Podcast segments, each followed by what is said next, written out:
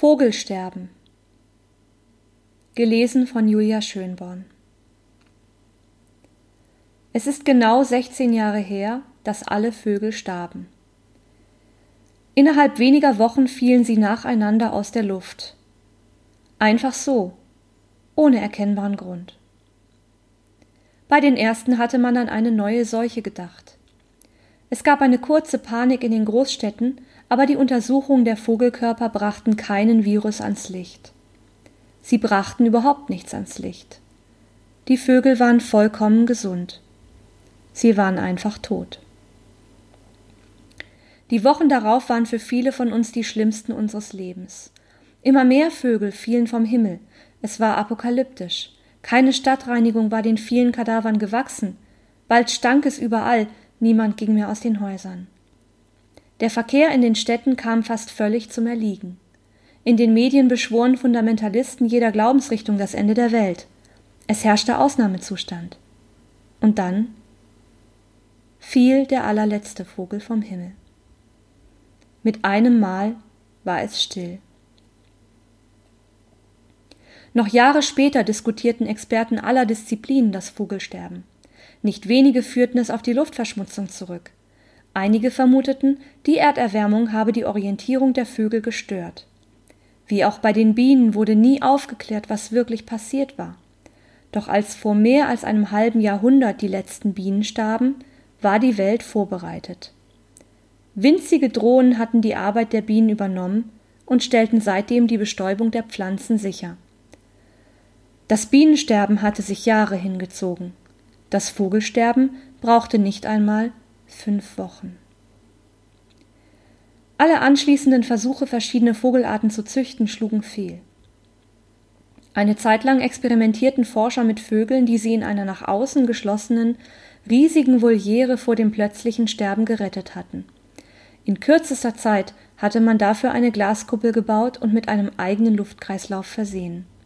Viele Menschen pilgerten in die Stadt, in der auf diese Weise einige wenige Vögel überlebt hatten. Sie wollten sie sehen, sich versichern, dass es vielleicht doch noch Hoffnung gab. Aber irgendetwas passierte. Vielleicht ein technischer Defekt im Lüftungssystem. Nach einem Jahr starb die gesamte Population, genau wie ihre unzähligen Artgenossen. Danach kletterten die Suizidraten der Menschen immer weiter in die Höhe.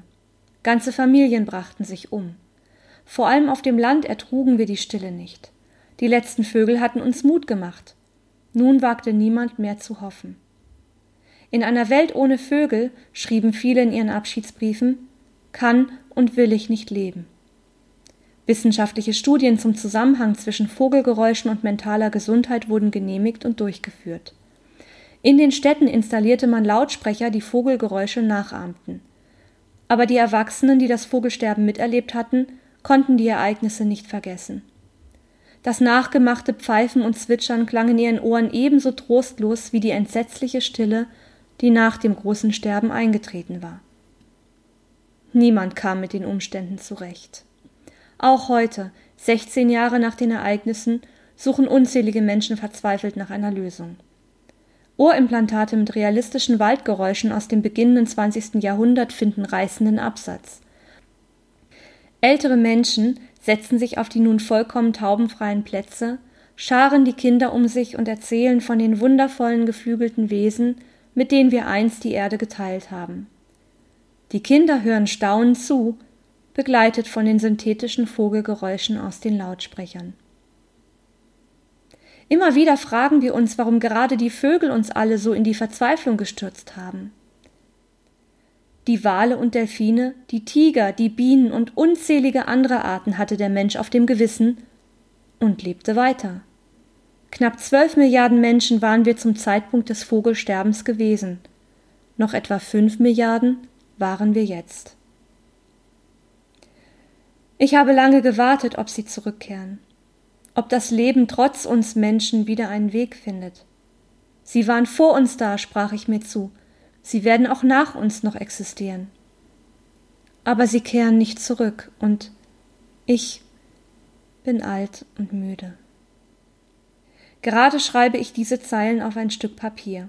Ich will einen Brief hinterlassen, einen echten, auch wenn Papier als umweltschädlich gilt und eine hohe Luxussteuer aufgeschlagen wird. Dachte ich früher an den Tod, so war es mir ein Trost, dass die Vögel noch über mir singen werden, wenn ich längst wieder Erde bin. Dass die Sonne am Morgen aufgeht und dass das Zwitschern der kleinen Wesen einen neuen Tag ankündigt. Nun wähle ich den Tod, obwohl ich weiß, dass mich nur die ewige Stille erwartet. In einer Welt ohne Vögel schreibe ich, kann und will ich nicht leben. Verzeiht mir.